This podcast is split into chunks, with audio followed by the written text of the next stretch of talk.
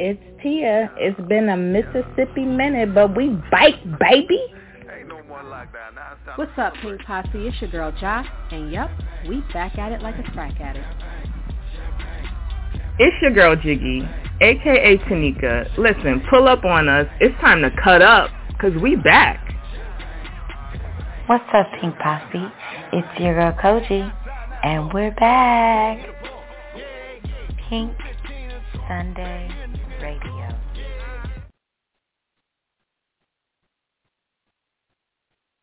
Well, hello, hello, hello. This is your girl Kogi, and we are back for another episode of Pynk Sunday Radio.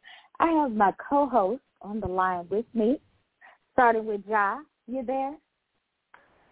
I'm here. What's up, Pynk Posse? All right. We got my girl Tanika. Hey, y'all. And Tia. You there? Hello, hello, hello. All right. Okay, so before we get started, I just wanted to give a special shout out to the Pynk Posse. Thank you guys so much for supporting our NAACP, NAACP campaign. You guys did amazing with all the retweets and the shares. Um, that was it, it was a lot. It was a lot. We we went hard on that campaign. Y'all did y'all thing. So we appreciate it. All we can do is hope that they are standing under them lights and collecting their things. Um, voting is not closed, of course. Now we are focused on um, our faves winning a Queerty Award. Nicco is up for uh, Best Performance, right? Best Performance, and the show is up for Best Drama. Those polls close February 21st, okay? All right. So before we move on to the credits, we will then focus on the flow of the show and our disclaimer, which will be given by Josh.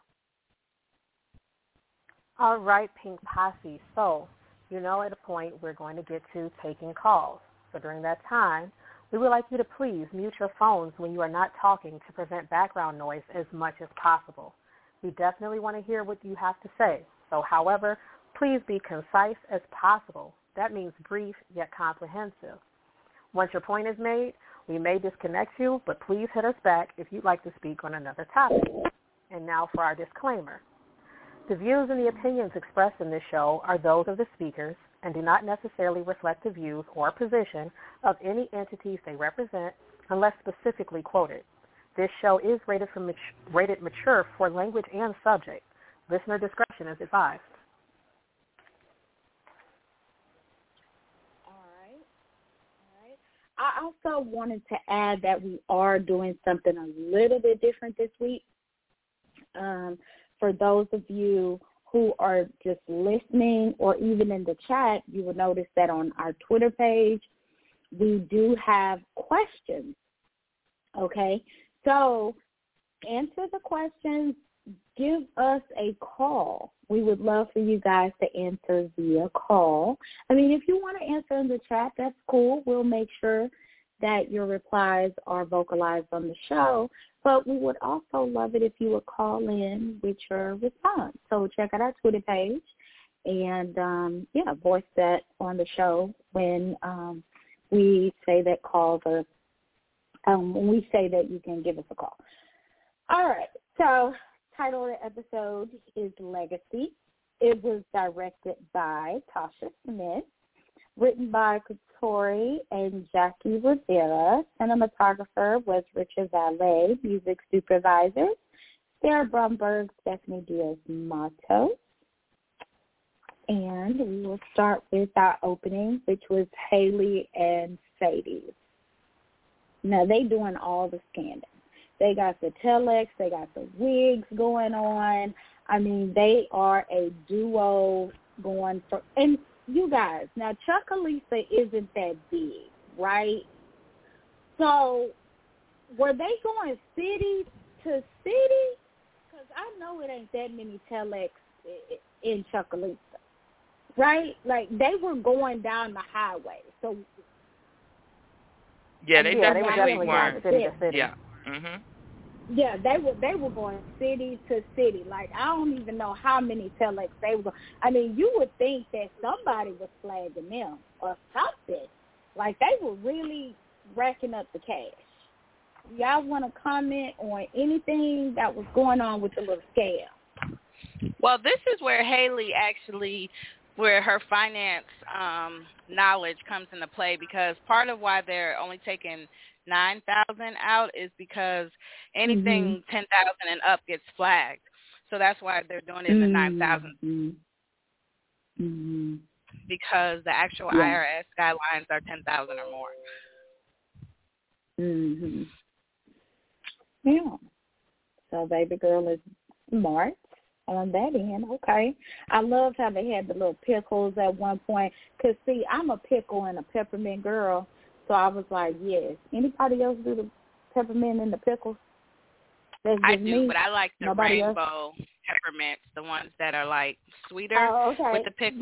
Yes. I like those with the hot and spicy. That's my thing. Yes, yes. Okay, okay. I was like, I wonder do anybody else like this because That got to be a, a That down south thing. thing.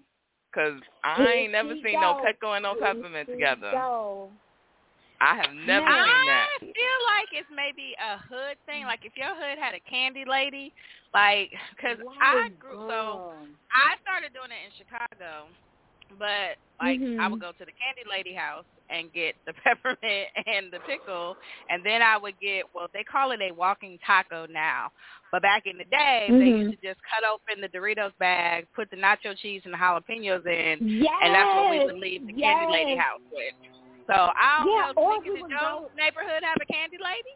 Yeah, but we didn't have no. I mean, we had pickles, but we didn't have no peppermint stick in it.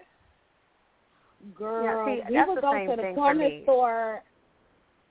We would go to the corner store and they had a big jar of sour pickles, hot Mhm. pickles, pickle pig whatever. Anyway, and like we would take, and we would take like peppermint stick or the rainbow, like she said, stick it in the middle, or they would have Frito bags. You would open up the Frito bags, like make Frito pie with the chili and the cheese. I, I mean, the Slurpee. You know, I don't know. I guess that may be a downside. What was you picking to say, John? Now, so we had candy ladies, and we had the place where Yeah. you could go. You get your, you know, get your pickle. I used to love me either a sour pickle or a hot pickle. You know, like uh, Tia Mhm. said, I would get me either a bag of Doritos or Flamin' Hots with the meat and cheese and hot some hot peppers thrown Mhm. on it. But I never did the the peppermint thing. But I, and when I grew up and I was talking to more people, and you know, I'm from Chicago, the South Mhm. Side. I Mhm. heard like other Mhm. people were doing this, and I was like, "Well, why weren't me and my friends doing this?" And so now I Yeah. can't wrap my head around the thought of mint flavor and pickle flavor. Like in my mind, I'm like, it. "Why? Why would I do Because I that?" was on the west side of Chicago, so maybe it's a south side, west side thing. That could be it. Hmm. You might, But be, you might be right. but I did not like the peppermint flavor in the pickle. I only like the ones that tasted like candy in the pickle. Hmm. Yeah. Y'all We- gonna have me go buy me yeah, I a know pickle it. and put some peppermint in it. See what that's about. I'm just saying, try it. Not try me. it. Try it. It was really I don't need good. to. It don't even sound oh, sound it's good. a no. really good like sweet and salty. If you like sweet and salty Right. combinations, it's that sweet and salty Mhm. combination. Because we used to do Jolly Ranchers Mhm. too, but you know you have to keep putting them in because Yes, we didn't and have now them in. later, now but later. the Jolly Yeah, Ranchers now was too far. lit. No, it was really good though. Sweet and salty. I'm t- try it and report back. Ooh, we should do it on air. No, Yup. We I am on not the episode. Yes. We're I going love to it. get Y'all a can do that without and a me. pickle, and we're all gonna taste it and give No, our ain't. real live. With now, Come on, this Tanika. is Me and Tia are always eye to eye on things like this. Yes. I love it, Tia. Thank so you. Need Twenty Two and Kendra brought up Kool Aid pickles. I mean Kool Aid, yeah, Kool Aid pickles.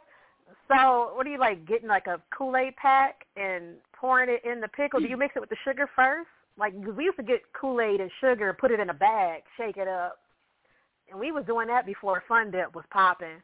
So, like, do you mix it with the sugar first before you pour it in the pickle, or you just pour a straight bag of Kool Aid into the pickle?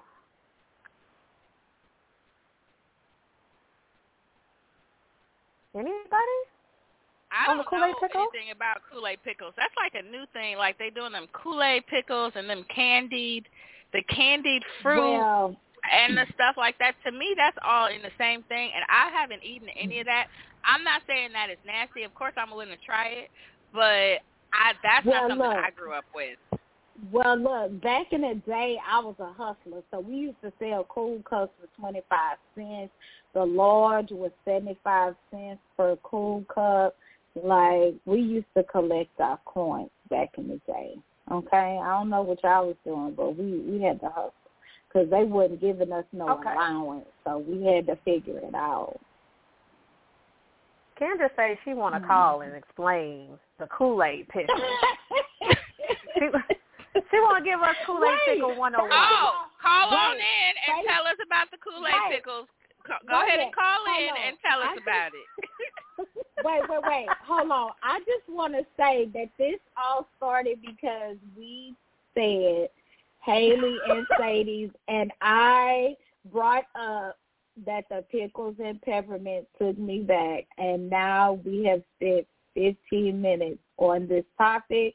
I just want to thank Katori Hall and the writers for taking me back. I appreciate it. It has turned into a whole thing. Okay. It's So a who want to call thing. in about it? Those little intricacies.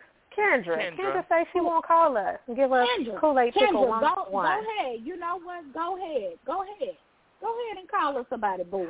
Go ahead. Give us a call. Meanwhile, how y'all was phone. feeling them finger waves? I like they little blue and red finger waves. I mean, I wouldn't wear it, but not none of the blue and the red. But they was cute. Listen, listen. I used to do So- cosmetology. Finger waves was the bomb in the Me nineties. too. This yes, is my was. thing okay? about my finger waves was. Chucalissa. I don't be sometimes I be forgetting it's not a period piece because like set in the eighties or the nineties because like I'm like finger waves in this year of our Lord twenty twenty three, what is going on? But then I but then they be talking about Bitcoin, so I'm like, okay, it's present day, but between the tracksuits and the finger waves and the CD, the burn CDs, I be thinking we like Oh in the 90s or the early 2000s, Oh. and then I have to remember this supposed Oh, to be the year me. of our Lord 2019. So I don't know how I felt about the finger Murda. waves. I don't know. Murda is an old soul, Tia. Murda is an old soul. Okay. I'll definitely say sometimes in smaller towns they'll be a little behind on the times. When I first moved to Phoenix, the music they oh, were you know, playing was I don't mean so to interrupt you. You want? no, you fine. I don't mean. Come, come on, Okay, the- 'cause I make don't it wanna- quick though. We got to move along. Okay, yeah. Let's let's make it quick. Hold on, hold on. Okay, Kendra, we got to make it quick, okay? Because we got 50 million things on this outline. Okay. What's up, baby girl? Okay. What's up? Can you hear me? Yep. Can y'all hear me? Yeah. Mhm. Okay.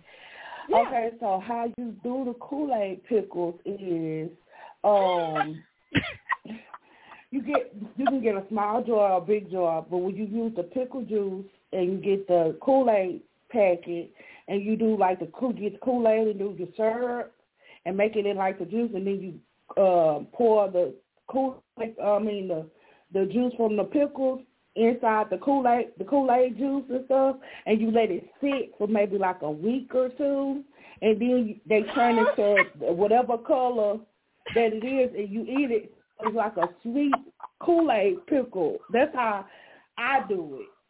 Girl, absolutely not. It's good though. Nothing about that sounded edible. Ain't no way. what in the world? Ain't no but way. Once again, we all have to go Wait. get some Kool-Aid pickles and Uh-uh. try this No, live gotta- on I air. can promise you, I'm not Content, content, content, people. No, ma'am. Oh my Won't god. have that content. Oh my god. Oh my But god. it's, So, it's, it's So other that you take the pickle and dip it in the Kool-Aid. just Wait, You can wait. do that too, like, or you can go Kendra, No, ma'am. Kendra, my Houston Huh? sister. Wait, I thought we were doing something different in my head. Like I thought we were doing like a um, you know, like the fun dip powder. That's what I thought. Thing. Right. And Mhm. like take a like take a pickle And you dip your pickle like, in. Dip, yeah, like but baby, You- you yeah. a week, Yeah, like you a can week do that. You can Kool-Aid do that. Juice freezing. No, no, no. You let it sit. You let you put like the Kool Aid and pack it in the in the um pickle juice with the um the sugar and let it sit. And the pickle turns into whatever color. Like if you got blue uh blue raspberry or whatever. Baby, baby.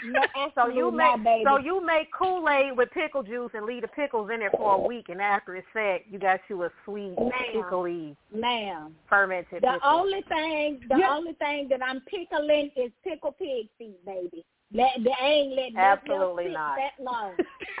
okay, That's Wait it a either. second. Hold up. It depends on how it depends on so it depends on how uh lo- how I much you want it to be, you know. But Hold you on, hold on. I like love fun how dip. Kogi said pickle pig feet. Like that was better.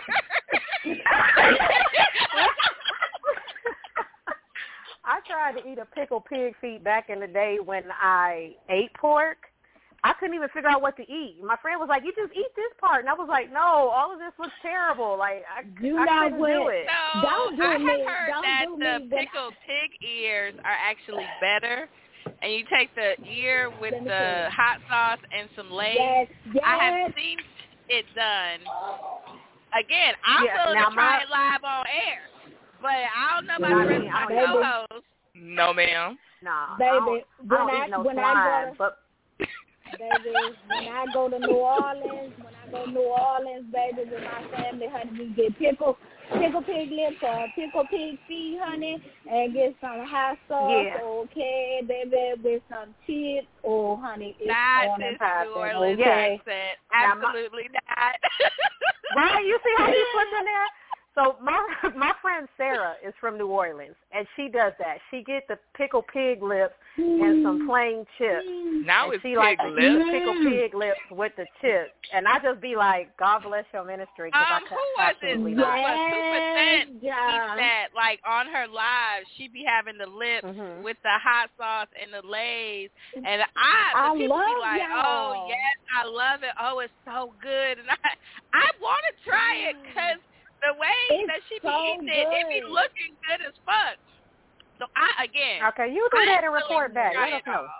Now, when I grew up, I we roasted the pig from the rooter to the tutor on for the holidays. So we had so I just that wasn't I just I wasn't the lip connoisseur. Now I did do the fresh um the the um bad. pig skin, but yeah, we went from the rooter to the tutor. I just haven't tried these pickled items. Y'all hear Tia say she wasn't a connoisseur? That did not sound good, but okay. Mm. I mean, in a certain context, it would, but not what we're talking about Okay, right now. baby. Okay, and on that note, it's time to start Okay, talking about P Valley again. what- Well, Kendra, we thank you so much for telling us about that uh, uh, uh, uh, Kool-Aid uh, freezer. Um, we love you No, so you much, don't baby freeze girl. it. If you don't Oh, freeze well, it, baby, girl. You just well- let it sit. Okay. You leave it on the well, shelf for a week. Thank you for the sugar. Uh, and we are going to hang up. Bye, y'all. Thanks, Kendra. Bye. Thank Love you, y'all. Kendra. All right, so let's get to uh Mississippi trying to, you know, bribe Murda. Wait, wait, okay, wait, y'all. The tennis lesson. Can we just talk about how Shell lied though? Like, uh, Terica is not gonna be Serena. Like, she lied. Okay, I just wanted to put that not. in there before we go to Murda and silk. She actually lied about that. She's not good. I don't know why she said that. Y'all know Anyway. the first time that I watched this, I was trying to figure out why Mercedes' sister was making Terica no. play tennis, but now that I realize it's not, oh, I also right. agree. You thought Mercedes and Shell were sisters.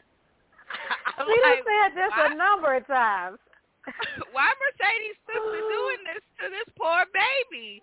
But no, the tennis absolutely not. And I just, you know, to me, Shell is a horrible parent. Now we didn't know that on this episode, but this actually is part of it. Because why are you making her do this? She's not good at it. She doesn't like it, and it keeps her away from Mercedes. Shell is just a horrible person, man. Absolutely, I agree.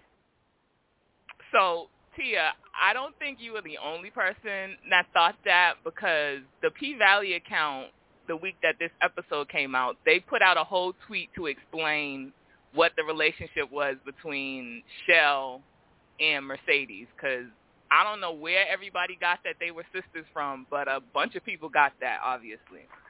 Well, because it doesn't, their connection doesn't totally make sense. Because so this is what I thought. I've said this before. I guess I'm saying it live on air today.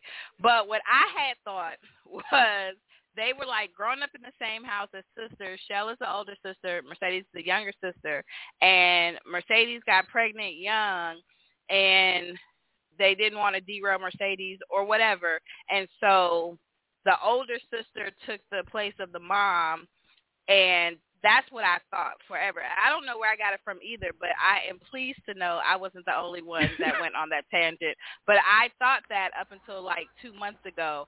I don't think everybody else had that issue, but yeah, that's what I thought. Up until two months ago, I thought they were sisters.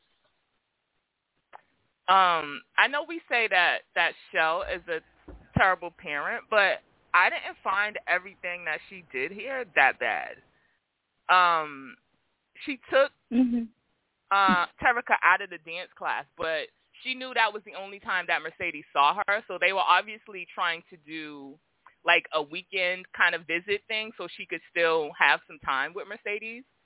But what I don't understand is what was it that Mercedes was doing that she couldn't make these visits? Um, Shell said that it had been multiple times that she had to to pick Terica up off the floor crying when she says Mercedes doesn't show up. Why hmm. was Mercedes not showing up? Like was I this feel something? like Go ahead. I feel like this may be something we're going to find out because we, I think we looking at Sadie's as being like trying to be the super mom and has always been what we've seen in these episodes. But maybe there was a period where she was kind of a deadbeat because Mhm. between her, like um, Chunky Flunky said, she doesn't think that uh, Mercedes was um, saving the money all seven years. So with what you just said, it might track that maybe there was some years in there that she really wasn't trying to be in Shell's life and she was just off doing whatever, not saving money, not showing up, and then it's only been recently that she's trying to be in Terica's life, and maybe that's why Shell is the way that she is, because that kind of tracks with what you just said, because I'm wondering too, what happened? Like you're for more for all intents and purposes, you're self-employed. Like you decide when you work, how long you work, all that. You, from what we know, you haven't had a boyfriend, a husband, or anything else so you don't really have friends like that. Yeah. So what was it that stopped you from seeing her? Right. Well, we have to I remember put an too that. asterisk. I, Go ahead. I put an asterisk right there, and I just said um, a life of sex work can present those kind of challenges sometimes when you have family like a child or whatever. Um, you know, I, I don't I don't know if she kind of at one point again, she's the bottom bitch. She's the head bitch in charge, you know. At at some point she may have really um had that big head where she did everything, not just Mercedes Sundays, but she took her work so seriously that Terica was not her priority. You know, she she did every day, every night, and she made a name for herself. Like that's how she became so popular because she was she was dancing every single night. Like she was not making Terica her her priority. Um, and a lot of times that's how you make your name for yourself. Is you were she was in the champagne room, she was on the main stage. If they had fantasy Fridays, if they had like she really became Cliff's ace boom boom because she did everything. And I just I just think once she decided to retire, that's when she decided to be the mom that she felt like she should have always been. There was some guilt there. But unfortunately, like when children grow up, that's when they start to process their own feelings. You know, when they're smaller, they don't really have a lot of feelings to process just yet because they don't know what's going on. But once they get that age, oh, they have their own feelings to process. And you'd be surprised how they just they turn on you real quick. So I don't know. Well, I think a lot of it has to do with, first of all, Mercedes was a child when she had um Terica. Mm-hmm. So, Very true. and then her mother said, you know, you you know, you need to give this baby to them. She made I I imagine from what I remember, I feel like Cortez was still alive when Shell, because she said, you know, she made him take care of Terica, and then he died. And I feel like Patrice has always felt like Mer- Mercedes wasn't ready to be a mother. And think about how difficult Mer- Patrice is, as these, these are two adults, and Patrice is trying to undercut her every chance she gets. So I imagine that maybe at first, as a child, she didn't take it seriously. I remember when I had, I was six, I was 17 when I had my first child, and I remember the first three months, you know, I was doing all the things a mother should do, but it, one day it just dawned on me, I am not babysitting. This is my child. You know what I'm saying? It was like, it was, mm-hmm. it sounds weird, but it was like, oh, you know, this is not my baby doll. This is, this is real life. This is a child. Then you have Patrice, who feels Mercedes is not um, adequate to be a mother. So I could see when she was younger, Patrice um, not making it easy for her to try to be in Terica's life because I feel like she wanted Terica to go to Shell and disappear and become Shell's problem. Mm. You know, Shell's mm. situation. Because remember, she says, "This is my daughter," and she says, "No, she's Shell's." Oh, and yeah. so I feel like, yeah, you know, and an immature mind may not have known how to process, handle those things. So Mercedes probably did have a lot of, um, like you said, absences, absentees. She wasn't taught to be a mother. She was taught to, she's shelf. And now as she's older, she's almost 30, she, some along the lines have realized what's important to her. She wants to be a part of Terica's life. She wants to be the mother that she should be. You know, we can see that she's been trying to be Terica's friend, but now she wants to be Terica's mother. And so Shell is like, this is my child. I've had her, and you've been irresponsible. I don't want to give you that chance. Patrice is telling her, you need to leave her with Shell. You know, but now she's got the backbone to fight for it. So I'm really excited to see how this pans out in season three now that she has Terica currently temporarily, but I would love to see that fight for permanence and her stand in her motherhood. And you know what, John? I just thought about that because when they were in jail, Sadie did say the court she had to become a stable mom, right? And she was like, mm-hmm. "I got a I got a job, which was um the sex work, which is the club, right?" Mm-hmm. When they were in jail together, yeah. and she mentioned that and stuff like that, so it was like she was her whole reason was fighting fighting to get the stable work, to become a better mother. To, so maybe she stayed away for all the things that you were that you were saying just now. That's very a very good point. Yeah. Okay. All right. So we have an hour thirty minutes because we spent twenty minutes on pickle pig feet and peppermint pickles and Laffy Taffys and all that kind of shit. That was Woo! quality oh, content. Okay. Quality What content. was? That was it. Really, Right. it really was. And and It you was. know what? I really want to use. I really want to use our YouTube, y'all, to make a challenge with the pink pie stick and you know, I'm with Tia and all that kind of stuff of us doing challenges with with different pickles and all that kind of stuff. Um, so we just don't pause. We gonna have the family. oh, take Tell Kendra mind her damn business. Wait. We, no, And she can have a whole little contest with the family. They can get on with we'll pick an item. They try it, submit the video, we post it, and we say whoever got the best reaction wins something. We don't know what you winning, but we just we just put that out there. That might be a contest coming soon. You know what? We love it. And on that note, we got calls for the family messages.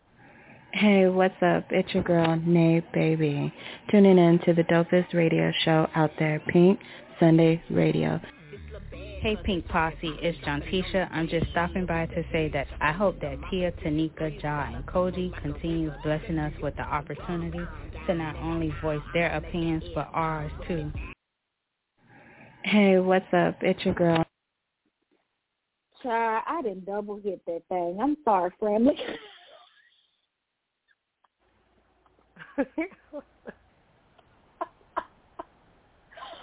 oh my God, I got so excited about that challenge that I double hit it because I was so excited. I apologize, but um, y'all get it. Uh, let's move on. Okay. Bitch, I was up here going, like I was literally dancing with my hand on the button because of that challenge here, and I just, sorry. Anyway, so let's move on to Murda and sip, please, because I know that's going to be kind of a hot topic right now. So we got Murda pulling up, okay, in his little hoopty, y'all. What I noticed about Murda is he really wasn't dripped out in his red and green at this time. Y'all noticed that? I mean, maybe. I mean, I, I don't know. Maybe he just wasn't. um I mean, everybody. Maybe they hadn't totally Asian. decided yet because it was a lot of blue Yeah. this first It was yeah. I don't think they have fully established the gang colors and the gang rivalry yet because he was blue head to yeah. toe. Okay, so uh, okay, because when he walked up, I was like, But it- okay, all right then. But in What? 104, which is say? he was rocking Gucci, and May was already mad that he had on his Christmas tree colors. So maybe Right. Murda Yeah. is an equal opportunity color wearer. Sometimes, You you, know know, he, he what? gonna rock his red and green, but sometimes, you know, So he I got don't that remember blue in, too. Okay. And one four did Maine have on blue and gold then? Or I know He he, had said like, something about the Christmas Christmas colors. No, Look, he I did. just I want- think I if I wanna lie. remember, I'm think he had. I think he had on a um because he didn't have a shirt Did on, but I, neckerchief? feel like he had that neckerchief on his ankle, an ankle chip That's what I was that saying. tied And around what his ankle in the ankle chip. I Not think the he had ankle that. See, in one I think in he had it tied on 104, May ankle. had on a in, A in yellow 104, May had on a yellow shirt, some copper pants. Because I seen the picture Oh, he in did, the 'cause I light, posted and the I was picture. like, Not "What were you wearing?" It was some copper pants, like the copper tin man pants. It he had on some some gold or like some bronze color shoes, and he had a Oh, yellow let shirt on. So he didn't have a gold and blue quite. He had on the gold. He was all gold out. Let's just say. And he had his neckerchief around his wrist. This time it was a bracelet. bracelet. Correct, correct. I couldn't remember if it was the ankle or the arm a bracelet. Mhm. Mhm. So I don't know. It seems like season two. I definitely feel like Murda was feeling more loyal um, to HVH because he didn't rock. He mainly rocked, you know, his red and green a lot. Season two, but it's you know, season one he was like, yeah, I'm HVH, but also Yeah. I'm gonna rock whatever I want to. Um, Mhm. Kendra said Murda does what the fuck he wants. That's why CFC be pissed. LOL. Okay. So Murda I'll go with that. up and what's so funny to me is how he was like, I don't know what the fuck you think you saw. But it's like she saw you, boo. She she saw Bruh, you. we Right? saw you What- slobbing down Uncle Clifford. That's what you Right. saw. You slobbing down right. on Clippers. Stop Yo, it right now. yeah, like I mean, what was you gonna try to tell her? And then she says to him, like, I don't know what you talking about. Like, okay. So anyway, let's I, let's I get into. Part. Yeah, let's get into that because it was kind of like I think at that point, Silk was already into her. How can I make this happen, Dad? Like, how can I use this opportunity, right? Do y'all think she was already? I think when before Murda showed up, she was already formulating. How can I? How can I formulate this? How can I make this a business opportunity? Meanwhile, he was trying to show up and I don't know, threaten her and trying to keep it on the low. So break it down for me, family. What y'all think? I think her idea for the business thing came as soon as she saw saw those views on that video start going up. I don't think Mm-hmm. Um, her seeing Unc and Murda in the room had anything to do with her plan for them to work together. I think she would have wanted mm-hmm. that regardless. Um, I think mm-hmm. her saying "I don't know what you're talking about" had a lot to do because if she had mm-hmm. seen Murda kissing anybody else in that club, I think she would have told it quick if she could. But because it was Unc, she let that go. You know, she's not gonna tell Unc's mm-hmm. business like that. Maybe some of the other girls would have, but not her or Mercedes mm-hmm. or maybe Gidget. I don't know. But I mean, she's mm-hmm. business minded, and she saw this as an opportunity. She she was in that phone from the moment um I don't know what to call it. It was Mercedes' last dance, but whatever that night is with those two, the minute those views started going up. Also, now that I'm thinking about it, y'all were talking about Chucalissa being in the past. 2019, why are we on World Star? Like, would, you know what I thought about this too? I was like, I'm telling y'all, they go between period piece and current mm-hmm. piece because World Star Hip Hop, who the who the what? like, is that even still was that still a thing in 2019? I, know. I mean, I know World Star still does something, but I don't know if they that's like that's not that's not shade room thing. or something. The shade room, yeah, the shade mm-hmm. room probably would have been better or what is that? Bossip, Bossip Shade Room, one of them. Yeah. Yeah, but I, I love how she does that. She looks him dead in his eyes and tells him, "I don't know what you're talking about." And I love that because it's more like you the one tripping, mm-hmm. and ain't nobody over here tripping, you know. Um, and I like that he just, you could tell that he, it's Lil Murda is having a moment, and he's like, "Oh, okay." you know. But I feel like I love this. This is where you get to see where Keyshawn changed from where I'm going to work. I'm just pretty to, okay, you know, we got to ride this while we can. We got to jump on the boat. You know, you ain't got no base. You ain't got no this. You don't got no that. Um, but also, I feel like Murda, this is where I kind of noticed this watch. Murda's a little impressionable um, up until this moment, Woody is like, you know, because she goes in and she says, "What Woody managing? He ain't, you ain't got no base. You don't have no this. You don't have no that." Da, da, da, da, da. We see later on in the episode where they're at the studio, and he starts coming at Woody like that. Well, you supposed to be my manager, then manage it, nigga. Like, you was cool until this and that, you know, till she started saying, well, Wodie's not doing this, Wodie's not doing that. It's not as intense in season two, but we do get to see the same thing. He's like, well, where's my brand? Where's my this? Where's my that? There's a little um, comparison that Murda starts to, I think, I feel like Murda starts to kind of not see Wodie as what he was seeing before, but it seems like it's because of the influence that Mississippi is speaking on. Well, I'm sorry if y'all heard that. Um, what do you guys think about that? So I think okay. Go first ahead. and foremost, this is the first time when I saw because, and I think, and I I never noticed this before, like I did and I didn't. I think this is when we're first starting to see Murda's glow up because this is when we got like the fresh fade, like the bigger mm-hmm. herringbone. Like he came because he walked up in the scene, I was like, "Who is that?" Okay, like because you know before to me he was always kind of scruffy. I'm sorry, mm. and this may just be a personal thing because I like stuff. Oh, like I like haircuts and stuff like that, and it was never giving that until this scene. But this is the sip I like to see. The sip that's confident, that's smart, and that knows it. And like I think Kogi has talked mm-hmm. about this mm-hmm. before. The more she gets away from Derek, the more we see this sip. So I'm really looking forward to Derek being gone, whatever way he leaves. If it's in mm-hmm. prison, if mm-hmm. it's in the grave, if it's in a coma, whatever way Derek leaves, I'm looking forward Not to seeing her. Well, I just want to know.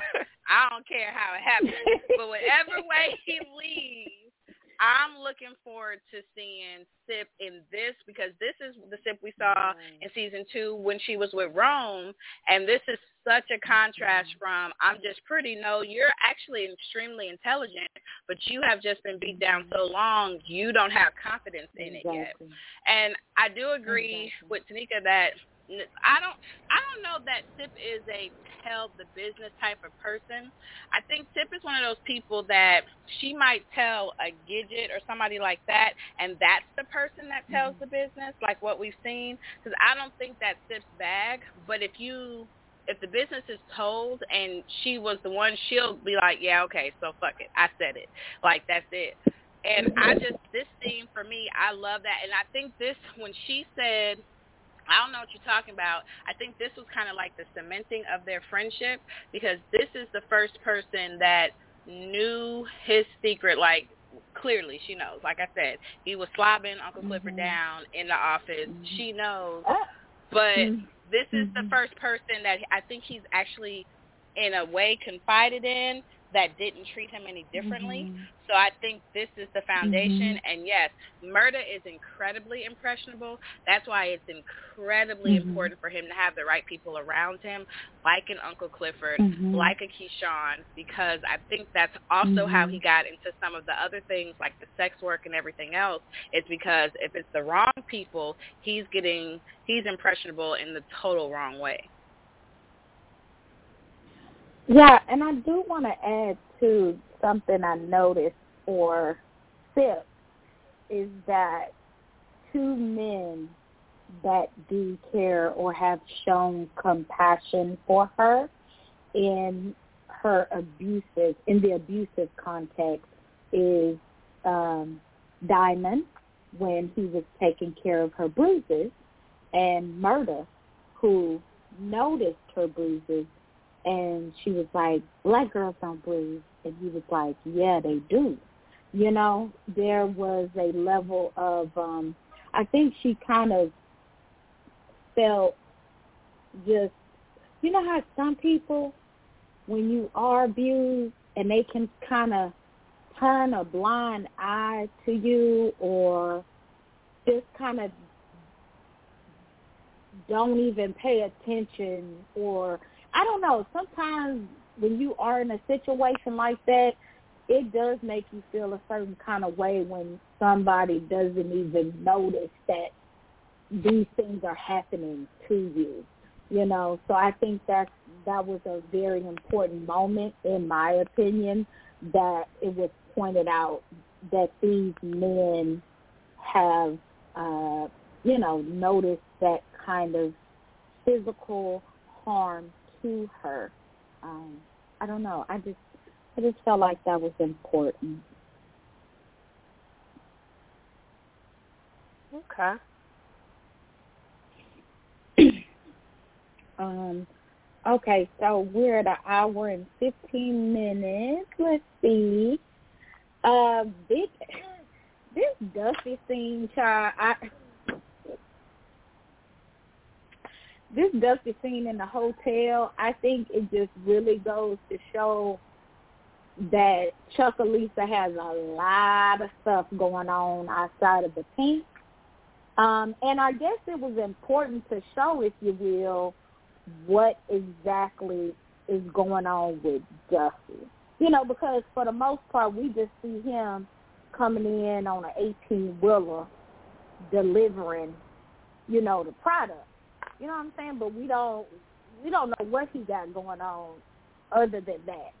So I guess I I guess we know that he he actually got some serious shit going on. Getting high to girls, you know, he actually making products, staying hotel to hotel. I found it funny that Big L was like, Shit, I know where you at and they actually have a bond. I'm just so curious to find out how these motherfuckers end up at the paint. Um but do y'all have anything y'all want to say on that or that's not really that's not really anything we can we can discuss. I just want to say Duffy fine. That's all I got. I And knew that. Oh, I knew your ass. Oh, I knew your ass was gonna say that. I knew that's what you was gonna say. I knew that was gonna be your only commentary, child. I love how I feel like this is the first time I kind of. First of all, I was trying to figure out who the hell traps out of a hotel. Like I know you're not supposed to do that where you live, but it's like a hotel, you know. But mainly, my thing, I thought this scene pointed out how much respect both people have for Uncle Clifford. Um, For when I sure. first, the very 1st time Mhm. that I watched this, you know, it's one thing to respect a person's pronouns or situations or whatever it is when they're there. And I loved to see how they are away from the club. They're away from Uncle Clifford. Anybody who knows her, they're having a talk. They're they show how much reverence and respect they have for her as a person, and they respect her pronouns in her absence. And um, I know so many people who struggle with that, and so behind a person's back, they will misgender them because they're still working out um, within themselves that thing. But I love the respect is shown at all times, and um, you know, Big L, even though he wants to go against Uncle Clifford's wishes, here he's his reasoning is to save her. You know, she saved Right. him before. He feels a debt of gratitude to her, and he wants to be able to save her as well, return that favor. Duffy, we really don't know Duffy's connection or how Uncle Clifford has been a benefit to Duffy just quite yet. I know. But I noticed something he always says. What would Uncle Clifford say? You know, he told uh, I Digit in the other episode. You know what Uncle Clifford said about no D, no D in the, you know, whatever. No it's like vitamin Duffy D in the the re- VIP. Exactly. So Duffy has a very strong respect for Uncle Clifford, and um, I look back to the season finale of episode, uh, season two finale, when Uncle Clifford came in there mad as fuck about those um, pills. Duffy didn't look upset at Uncle Clifford for throwing the, the pills. He looked upset at Big L for having him in this 100%. mess. Mm-hmm. One hundred. He was mm-hmm. like, I For told sure. your ass. Season season one, I told your ass. You know what would Uncle Clifford say? You know she said we don't want to do this. And so now you have me in this mess with you. He's with somebody upset. that he heavily respects because he Duffy Yes. Yeah. heavily respects Uncle Clifford. So it's like, bro, you ain't clear this up mm-hmm. or do nothing, and now I'm in it and I'm in her Mhm. line of sight that I did something wrong. Yeah. he didn't like that. So Yeah. that makes me think, how is he going to react to all the stuff that that roulette is doing in the club?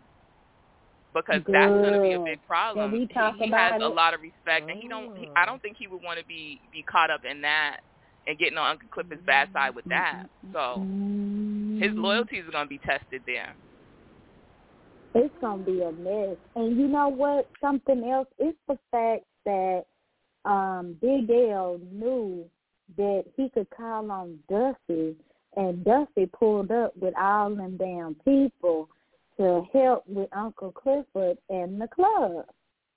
Like to you know, with the Mhm. with the heifer and everything like they just pulled up and was like, "Oh, you know, we got you." But, Like there's just such an overwhelming respect and love for her. Like it, I- I- it warms my heart just how much. But I'm I agree with Yeah. you, Tanika. That rule that roulette situation, girl, I think Duffy will be in her ass if, when he finds out about that situation. Well, I said Maybe this he'll last episode that I definitely Huh? think there's an Olivia Pope type thread here, and that Uncle Clifford has saved these people.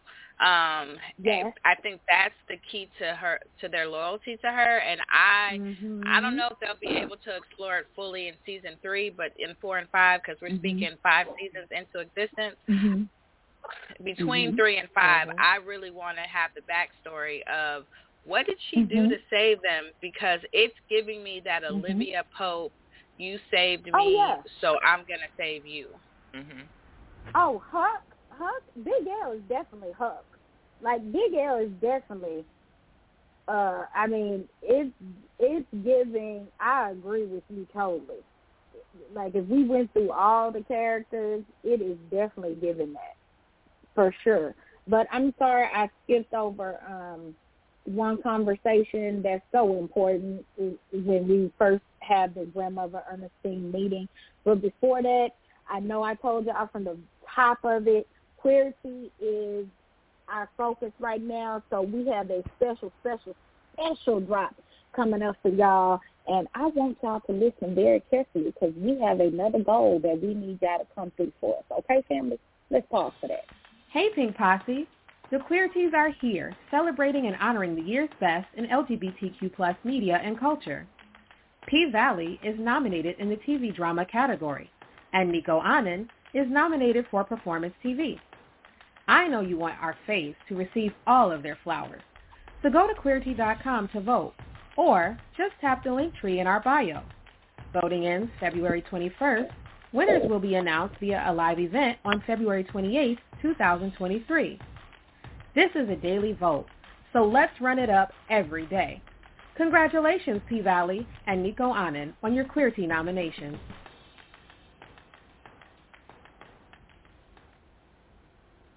All right, all right, let's get up. Let's give it up. Let's give it up for Miss Johnny Goddess. Let's give it up for Miss Johnny Goddess with that with that queerty, with that queerty drop for us. Appreciate it, Mama Sita.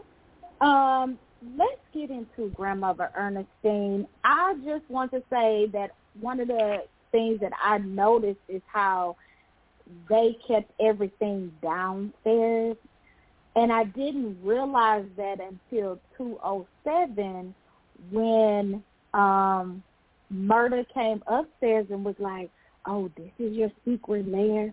And I was like, "Didn't he visit that damn house? Like, didn't they have a date?" And I was like, "Oh," and it just really showed how I mean, the difference in their relationship. You know what I'm saying? It was kind of like, you know, when somebody come upstairs, that means you really, really feeling somebody, you know. And um I just, I just noticed the level of a relationship between the two.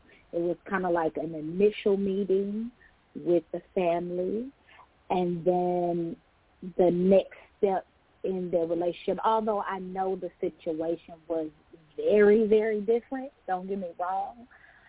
However, just him being in her secret lair and then him saying, hopefully I'm worthy enough.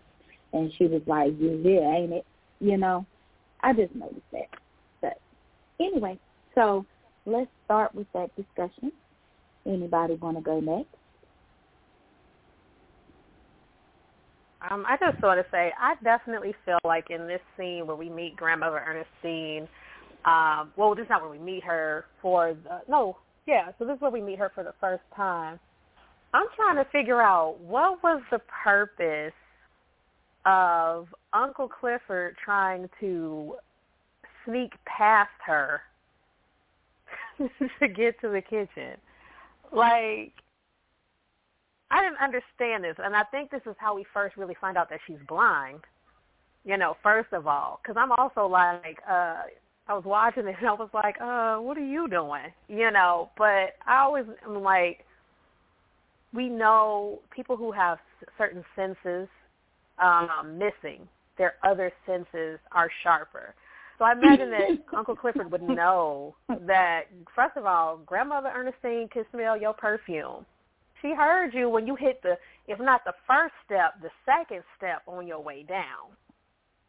Then you're trying to slide past or you look like you're trying to end.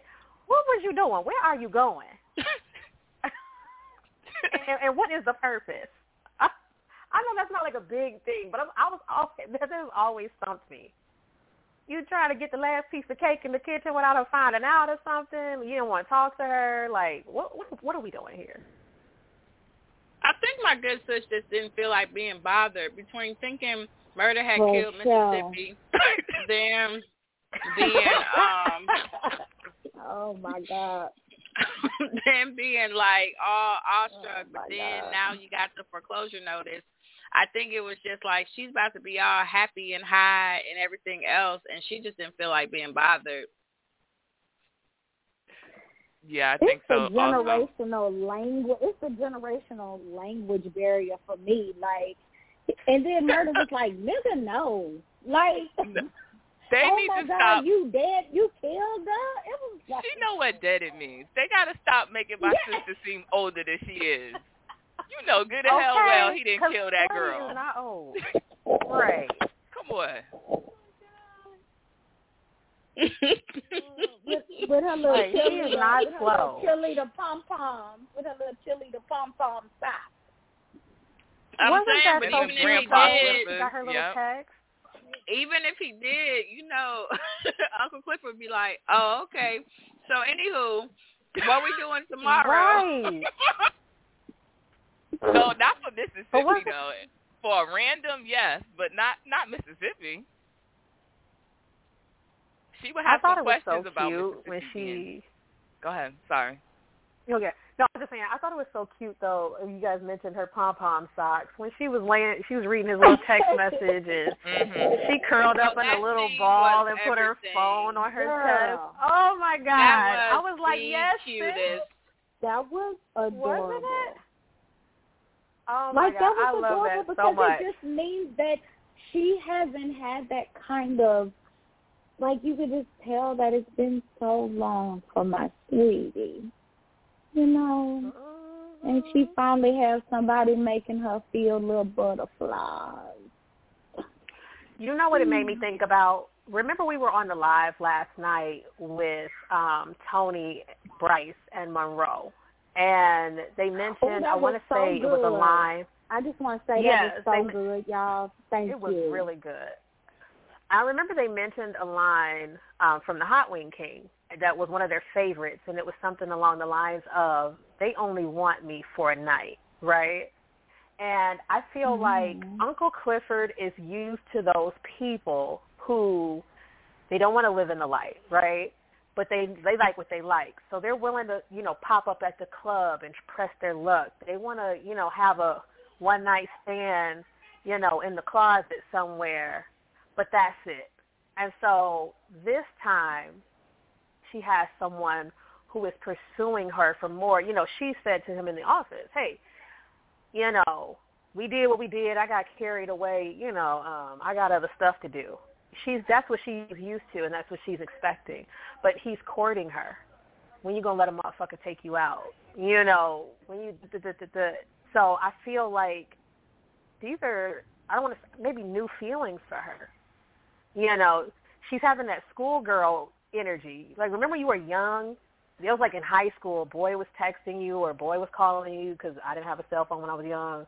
You know, boy was calling you and you were like, oh my God, so-and-so called me. He wants to take me to the movies. You know, she's having that moment as an adult. And so I think it really speaks to the fact that she hasn't had a lot of people seeking her heart. Seeking what's in her pants, yes, but Mhm. not her heart.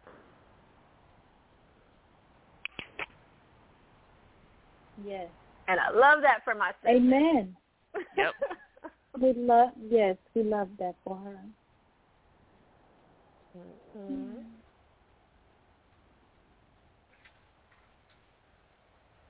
I just Okay. think it's- Anything else I just about? I just think No, I just think it's crazy that I think I've said this before that um, Katori has really created a character that we have embraced. Like, it, it's a fictional character, but like we're up here talking about the character as if it's a real character. Like, like, like, yes, we love that for Like, oh Child, we be over here talking about. I want to know how they grew up. right. I want to know how the fictional character grew up. What is the source of this trauma? What oh happened in their childhood? So, yeah. girl, girl, we didn't rewatch this. We and we gonna. What did we say? We gonna rewatch this how many more times? Two. Like At least we two gonna. However end up- many it takes After this. until season three, but we gon' we gonna mix it up. yeah, right. but but y'all just just so y'all know, the audience listening and the chat, we we we don't we trying to do a little so it's you know it won't be the same next time. Okay, all right. So uh let's see, Hailey and Sadie in Taffy. Now there's a little weird interaction with um uh, you know, I keep forgetting Andre. Andre and Hailey. Y'all want to comment on the little weird thing going on with them? I know Tia probably do. So first of all, remind me Oh, what Tanika. happened. Why I, I I don't even remember what happened. Why are they not talking? What was the deal with that? Because I, I don't be think that they said anything. They just hadn't been talking in a week. I don't. I don't know. Okay. I thought I missed something. And I don't I don't even know how much time has passed 'cause I feel like a week is like half the season. But I don't know. But they ain't talked in a week. Kendra said it's because Andre is forgettable. She just forgot about him. I wondered the same thing because she left the hotel. They were on speaking terms. You know, she's like, hey, you know, I lost my daughter. To, you know, and then she's like, okay, well, you know, I'm a go. Your wife. So maybe, maybe it was that. Maybe when she looked at his Maybe ring. she was trying to be good, like, and not Yeah. mess with the married man. Okay. Right. I think she was just trying to distance herself a little bit because then you remember what was it, Murda night? You know, that's when she brought up like he's married, you know, and Sadie was like, Mhm. Girl, what? Blah blah blah. So maybe that's what it was. She was trying to distance herself. Yeah, that's true. Um Okay, well I guess we can move on then, child. We can move on to the whole Wayne and Wyatt and the pulling out of the gun. That whole situation that was really tense. Um, I, you know, yeah, yeah. I want to talk about that. I watched this episode 'Cause you- after last week's because it just flowed into this episode, and I guess I didn't really watch this episode because last week was the first time I saw um Wyatt basically treat Corbin like a slave. Like, Mhm. why don't you, can you, will you Mhm. give me a drink? That that was the first time I saw that. I was like, oh, that was nasty work. And then Corbin went and got him. I was like, bruh, absolutely the Oh, fuck not. Ain't no way. God. I want to Ain't just slap no him to the way, screen. Tanika. And, Uh, you know, they've been treating him like this his whole life. His mother was the maid. He probably had been helping her around the plantation. If she was the nanny type, maybe he had been helping with, you know, all of that independently. So it's like they've always looked at him as a servant, as beneath them. And so now they're adults and this is this is par for the course. Corbin, get me another drink, won't, won't you? And though Corbin doesn't Damn. like it, after much consideration, he does what he's always done, which is pander to his brothers, cower to his brothers, hoping that one day they'll see his value, his benefit, or his hard work and say, you know what, you know, whatever. When what he should have really did was tell him, get your stupid ass up and get it yourself, because you got me fucked up, because that would have been me, but, you know. I'm sorry, y'all. I was mad. Let me take I you was down the street and show me where you where you had me fucked up at. Because if you will die, the fires of hell will be hot on your ass before I go and get your ass a drink. Mhm. That's what I'm talking about. He shouldn't have spit in it like Celie did in Color Purple. No, that's not nice. sorry, y'all. Girl. I'll be forgetting that, you know, Ooh. that's not nice. So do y'all It's think this good. was the point where Andre went from just there for business, I just want to get these contracts and go, to really, really pushing for the lease because he wanted to fuck the Kyle brothers, the uh, the white Kyle brothers? Yeah, I think so. Yeah. I think this was definitely the turning point because how dare you? Yeah. I'm here trying to help you get the sale that you want. You're mad because Corbin isn't, you know, um, following suit. And you pull a you pull this bullshit out on me? You know, and you have the upper It was- hand here. But I'm gonna show you where I got the upper hand. Now, here's It my thing about eyes. this scene. I didn't realize until one of the last times I watched it that they signed this one on paper. Child, the moment I found out that there wasn't no bullets in that gun, it would have been some slow singing and flower bringing. Because Okay. how Yes. fucking dare you? Yes. That them Furniture um, moving. papers would have been them papers would have been in that fire, and it would have been on. That ain't no way, boy. Ain't no way. Yeah, it was in his eyes though, to be honest. Andre's eyes, he definitely wanted to bring it to them Kyle brothers at that point. And he wanted to seal the deal. It did shift, I think, at this moment. I agree. I agree with you, Josh, for real. So I Go know ahead. we we we joke on and off on Twitter about the Chucalissa Strangler, and we have said oh, yeah, that we think did? that Wyatt Kyle is the Chucalissa Strangler.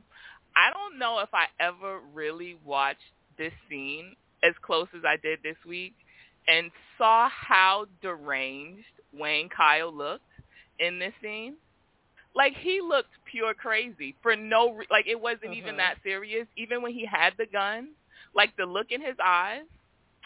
I think Wayne Kyle. I mean, if the Chucalissa Strangler is really a thing, I think I'm off off Wyatt as the Chucalissa Strangler and on to Wayne. Well, I said this I think a couple weeks ago too that I didn't notice how because I always I don't know in my memory I thought it was Wyatt that had the gun just because of how hostile his personality has been the whole time. That's why I think they're like co-stranglers, and so somehow or another Wyatt because he is like if you, if- so let's say they're the stranglers. So we we're gonna go all in on this theory. they're the stranglers. I'm Then- like, whoa.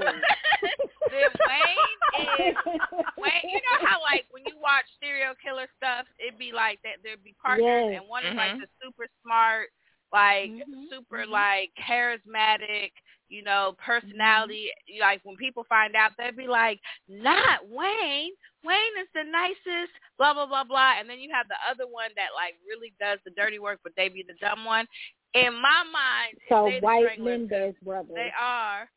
Wayne is the smart one that keeps it low key. Everybody respects him. He's the city on the city council, all mm-hmm. that. Wyatt is the one that really is about that action, but he goes a little too far at times. And so in my mind, the reason why we didn't see him this season is because the block was hot and Wayne had sent Wyatt off until the block wasn't hot anymore and we're gonna see him again in season three. That's my theory. See, I always took it as like Wyatt was the one doing the strangling and killing people, and Wayne was covering everything up. Yeah, John Tisha just said the same thing on uh in the chat. Wayne was doing the cover up, but I could see Wayne killing some of these folks the way he was acting in this room with that gun because he looked like a pure crazy man. I can definitely see him Yeah. being some type of serial killer if our off the wall theory is correct.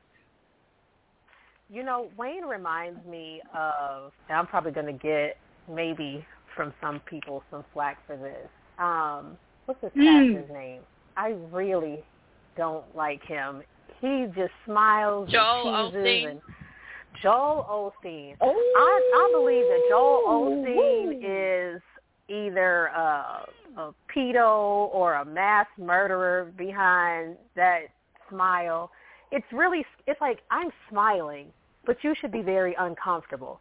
And that's the energy I get from Wayne. Wayne when he's being, you know, especially when he was interim mayor. He's all hi, I just came to, you know, give my condolences, but it's almost like behind that really calm face and, you know, it's like I would really like to be peeling your face off of its skull right now, you know, but I want you to think that I'm a nice guy. And it's like other people are like, no, Joel is so nice. Like go back to Joel oh, Osteen. Oh, he's so nice. He's so this and this and that.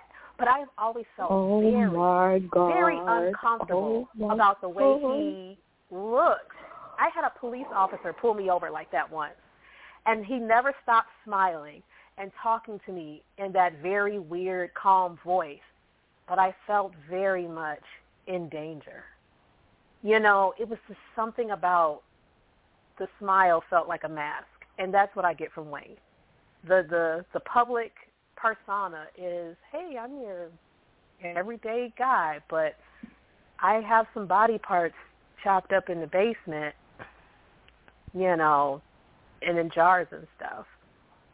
so, I'm sorry, I went really far. My bad. Whoa, whoa. Joel Wow. also And- creeped me out.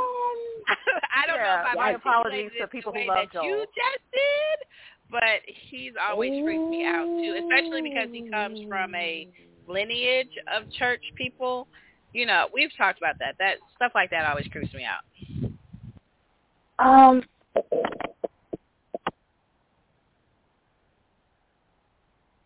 My my bad to those who love uh, Joel Osteen. You know,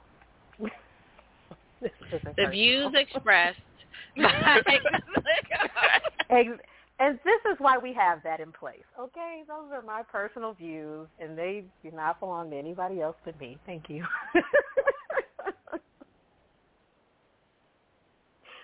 okay. So, All right, so is let's it safe to to say we should move to date night? Are we already at date night? Yes, girl. Oh, we Uh, are. date night is And- I thought. Wait, wait, wait what about? Um, Yes, uh, aren't I'm just uh, speaking Vietnamese. oh, okay, that was, yeah, I that was a long time ago. but we can go back because it's important. Yeah, I forgot. Knowing where Eloise Did we came skip from. that? that. hmm I think we Um, did. That was okay. after Big L and Dusty. That was be- All right. Yeah, that was before Hailey and them was at Taffy. hmm Well, let's get to the date. Oh, But let's just let's just say this real quick. It's it's real cl- in this scene with the nail scene. This is where we find out that Eloise is a um, graduate of the Pynk, the very first Pynk graduate, and so you know that's importantly to note. We may not have time to spend on it, but it's important to note for future points in the story. That is DJ Never Scared Mama. Okay.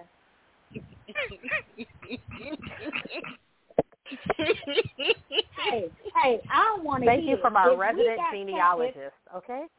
If, if we got if we got tabernacles and Chucalissa Stranglers, we got DJ Never Scared Mama. I don't care what y'all say. Anyway, Okay. Now, I So, just I wanna, have a I just wanna, I Go go ahead, go. ahead, Tia Ann. so, do you think if grandmother Ernestine hadn't have given Murda the cosign like he was good, do you think Uncle Clifford would have still seen Murda after that if Ernestine didn't like him? Mm. Oh, if she didn't like him? Because she Uh, clearly co-signed him on this date, and on the timeline last night, people said Murda was actually on a date with Grandmother Ernestine and not Murda, That's and then she gave the co-sign at the end and was like, um, "He can come back." Basically, like I like him. If it, it was the other way and she didn't like him, do you think Uncle Clifford would have still continued on with Murda? I think she would have. She would have let him like bend her over that jukebox a couple more times, but it wouldn't have been the relationship that they have now. I don't think there's any way. No. I don't know if it would have affected whether or not she saw him again, but I definitely feel like it was a big, you know, um, he got a lot of cool points, as we used to say, for this. You get to visibly see her um, really enjoying and finding good vibes and watching those two interact with each other and enjoy each other. She really appreciated that. So I definitely feel like I, I can't really speak to. I feel like I definitely agree. Yeah, she would probably get you know she would allowed a few more rumbles in the jungle or whatever. But what really tipped the scale, I feel, is that um, her grandmother and him got along so well, and they were vibing, and she was like, "Oh, you know, she could see it."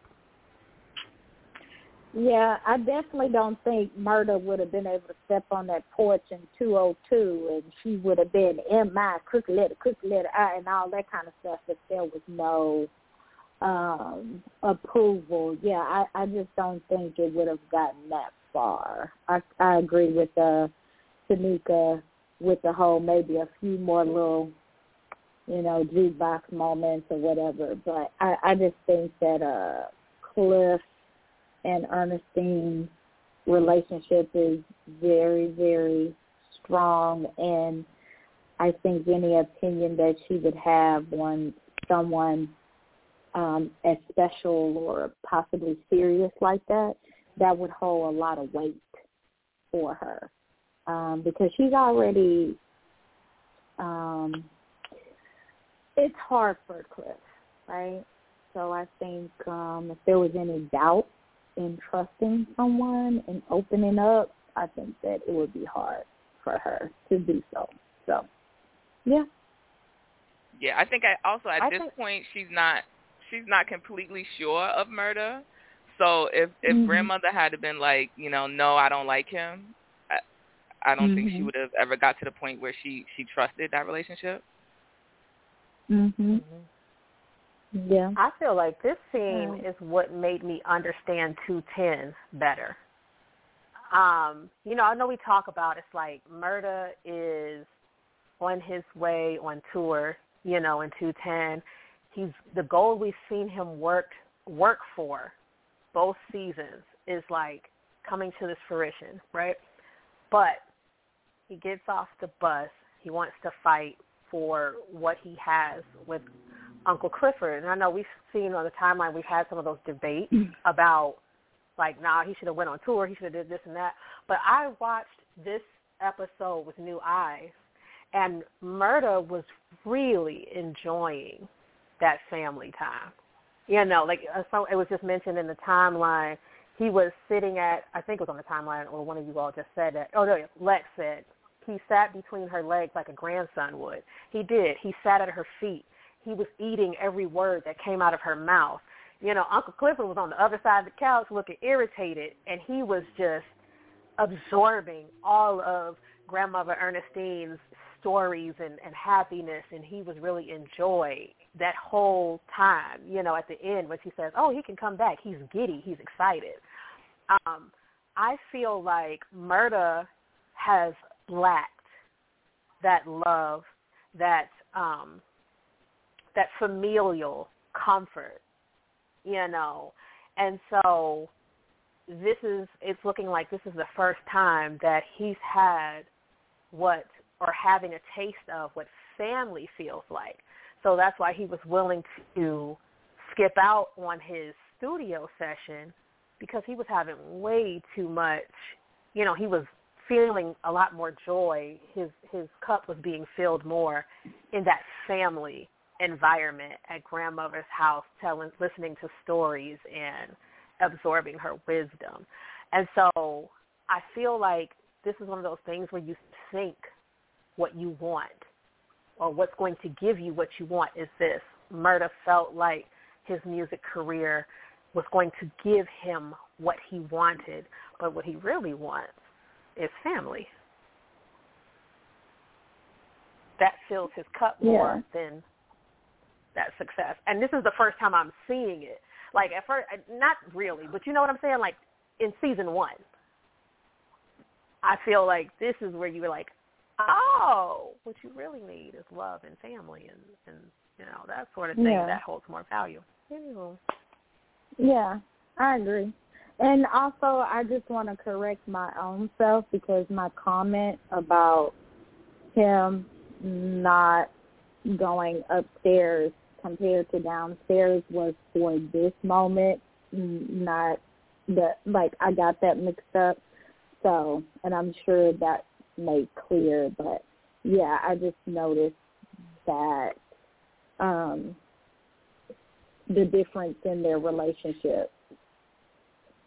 Because when in 207, when he was upstairs and the look on his face was just like, oh, like I'm in the secret lair, and it's like, wait, what? Wasn't he at the house? And it just it just kind of like elevated their relationship a little bit more, and it also shows how um it takes a lot for Cliff to trust someone to come into her. She's very private. Um, so it takes a lot and, and that's how much Murda means to her. So yeah. Tia, do you wanna add something? No, I agree with all this. I wrote some stuff in the comments because I think um, as a consensus, as a family, um, we've all kind of um, thought that Murda was probably raised by his grandmother or has had some elder um, influences in his life just because of how much of an old soul he is. And I think that's what we Mhm. see here. I don't know what's happened to his mother and his grandmother. I'm sure we're going to get that in future seasons, but they're clearly not around because we haven't seen them like so far where they're in his life at all. So I think this was like that it was the embracing of the new family that embraces him, that he's feeling the love and that like he didn't want to leave. And it wasn't just cuz you know, he's in love with Cliff, it's because he's just in love with this whole family vibe. And in the chat we're talking about 210 when um Uncle Clifford was like, "You can't say it's because you want to cook for your nigga and her grandmother every day." And Murda's like, "Uh, that's exactly what I want to do because that's like he's Mhm. honored being able to serve them. Mhm. He's honored being able to take Mhm. care of them. And now that grandmother is out, after all that's happened, like that was an almost loss for Murda too. Like, yes, it was a Mhm. almost loss Yeah. for Cliff, but that was an almost loss too. So it's like I Mhm. would love to sit and be able to serve her until whenever she does Yeah. leave us for real, because we just almost lost her. Yeah. Yeah. Well, this is good Look, stuff. That's that's Murda's wife. Okay, that is Murda's wife. That is his grandmother-in-law. Okay, period. That is the gr- that's his grandma. That's how Murda looking at it. Cliff didn't look at it that way, but Murda is like, no, you're not understanding. This, this is how I'm looking at it. I want to do that every day, and I don't think Cliff when you think when when somebody is younger like that, you just think they don't have the capacity to love like that, you know, and mm-hmm. they do. They're, like just because you're younger doesn't mean you don't have the life experiences. Everybody is. Like we really, really do. There are people who are ten years younger than me that have a lot more shit that they've been through. Their emotions you're able to have capacity for a lot of things um and you know so uh anyway sorry i was just fixing to go on and on about that but yeah i agree So let's get to my good sis being jealous of Mississippi. No, I'm just kidding, but let's go to the next scene. well well no i just want to say that i just i do want to say that we have 35 minutes left so if anybody does want to call they are welcome to call you guys would you agree because we have talked about a lot of things that um Mhm. Anybody can Yeah. anybody can comment on Um, the guest calling number is 515. I know Tia has put that information in the chat as well, but anybody who is listening, feel free to call us at 515-602-9773, 515-602-9773, whether that is you are responding to um, any of the questions we've asked on Twitter, or if you want to speak to anything we would love to hear from you. I mean, that is one of the most important things on the show is that we can give our opinions, but we also want to hear your theories, your opinions as well. This is an interactive show. Y'all do all that talking on Twitter, and we want to hear from you. I know some people are like, no, I'm trying to stop, but it's okay just one thought anyway. Like you don't have to be on for long, but just feel free to tell us. Okay, we have a call right now actually, so let me answer the phone. Hello, hi y'all. This is Lex. Hey, hey Lex. How are you, my dear? I'm very well. Now, um, the situation with um, Uncle Mississippi, um, I do not believe that she's actually jealous. Um, jealous is basically more so like having an emotion about a person that you cannot have. Mm. She's territorial because in her mind, in the way that they are portraying it, that's her man. I just think that was just territorial. It, the way it looks to us, it may have come off just basically by the facial expressions as jealousy, but I don't think that's what it mm-hmm. was. It's just she's more mm. territorial about that. Like, mm-hmm. I don't know anybody that would sit here and you just telling me now that you're sitting here doing something with my man, and I just saw him at dinner just a minute ago, and he ain't say nothing about this. So okay. what you mean? right. We, we but got that's a problem the part here. that makes it so crazy to me is like she like little Murda put you up to this, ma'am. That's your whole man that was just at your house on a date. If he wanted Uh-huh. to perform, he would have asked you at your He would have asked you. So she would have said something going at the house. on? I, and I don't. And my thing is, I don't even think that that was his process at the time, regardless of the fact that he actually was at the club and everything else. Like, I really do not believe that. Like, once him and like once him and Unc were starting to build a bond, I don't think that that was in the forefront of his mind at that point in time. Like, he was going to ride his Mhm. wave, yes, but I don't think at the excuse me how fast it was going, I don't think he was going to do it at that point. He was just I, to me it's like he's going to let it die down a little bit and then build back some type of momentum. But to me, it was not something that was really in his mind. He was more focused on her than his music at that point. Oh well, that's true because the Murda night is totally Mississippi's idea.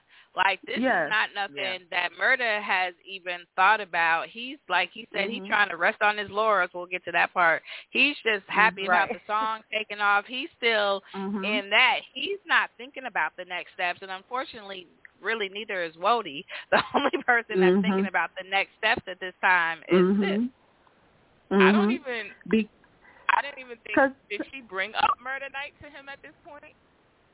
I don't. I, Mm. I it seemed like it was No. something that came up to her, you know, in the moment when she was talking to Uncle Clifford. yeah. Oh yeah, one hundred Like- Yeah. Okay. Yeah, because Mercedes is, is leaving, and sh I guess it's because I guess it's like the power dynamic in the club hmm because that's what it seemed like. It's Mhm. like it's Mercedes, Sip, and Gidget, and then all the other girls. But that's the way it seems as though like the dynamic, the structure goes. So that's where it was. She felt as though like this is the time to actually capitalize because Mercedes is not going to be here. Mm-hmm. So that's was that was her whole thought. If we're gonna go out with a bang, I might as well headline. And if I have, if there's not going to be any more to paint, I need to have this already out here. Everybody came to see me. Somebody gonna give me a job. Well, so that's should what I think it was going for. Mhm. that should have been Uncle Clifford's line of thought because Uncle Clifford knew that Mercedes was trying to leave, and she saw mm-hmm. the impact that that Mississippi had when she took over for her. Why wasn't mm-hmm. she already preparing? Because she was still giving Mercedes the ability to, if what you got going on does not take off the way you want to, you still have your Sundays. Period. You still headline. Be- well, I think thinking the club's about to be gone. that oh, that also yep. the club's about to be gone. and this also goes into what I said last week, and something mm-hmm. that's been a theme. Uncle Clifford is not the best business mind as far as running the paint. so it's not a whole lot of next step thinking. Mm-hmm. So I think this is a thing. It's like Mercedes mm-hmm. has been the bottom bitch for however long. Mm-hmm. She's leaving. I don't know that she thought any further than that of who replaced. Like she did and she didn't. Like when we Mm-hmm. saw in one of the early episodes where it was like, oh, my new Trinity, um, Sip and Hailey and Gidget, but there mm-hmm. should have been a conversation about that at this point. Like, okay, in two weeks Mercedes is leaving. What's the next steps? But all of this is just kind of being thrown out. All of this is kind of being thrown out, but no real conversations about it. But I'm gonna shut up about my good sis because Josh told me not too much. I don't.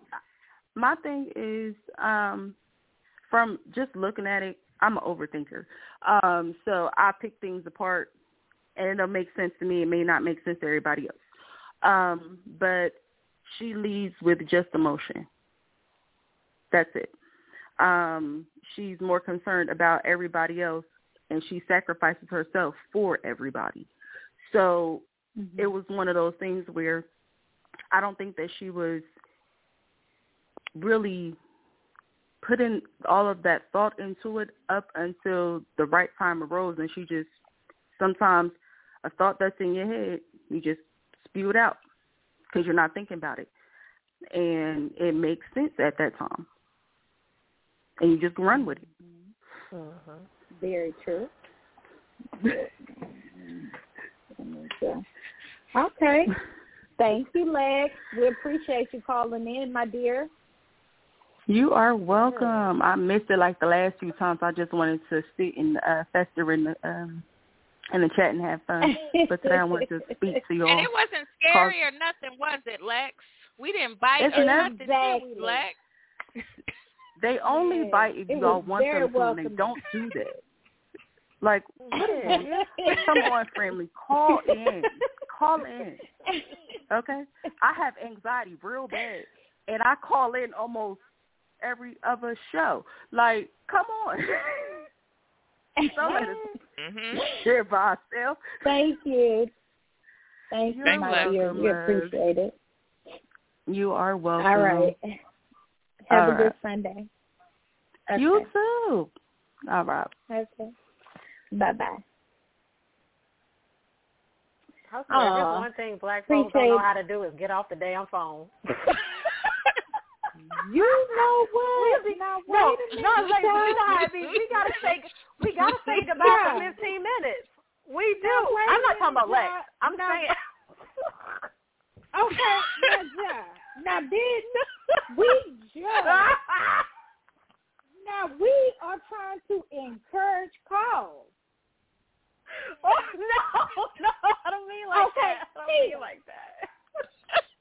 I'm talking about how we gotta say we know black people gotta say goodbye for five minutes. We gotta be like, okay now, all right, see you tomorrow. All right, Okay. you Jaa, I had, all right, and Jaa, I had just smoothed them to come on the show. Oh, you was like, these motherfuckers talking all long on the phone. No, no, Jaa, no, no. That's not what. I, Jesus help me. He's thinking I was being funny and I'm discouraging calls. Lord have mercy. I, I'm Baby, a joke I ja, baby, it's so, uh, baby, next call ain't even left the screen. It said caller has dropped, and Josh said, "Ooh, child, it take black people to get off."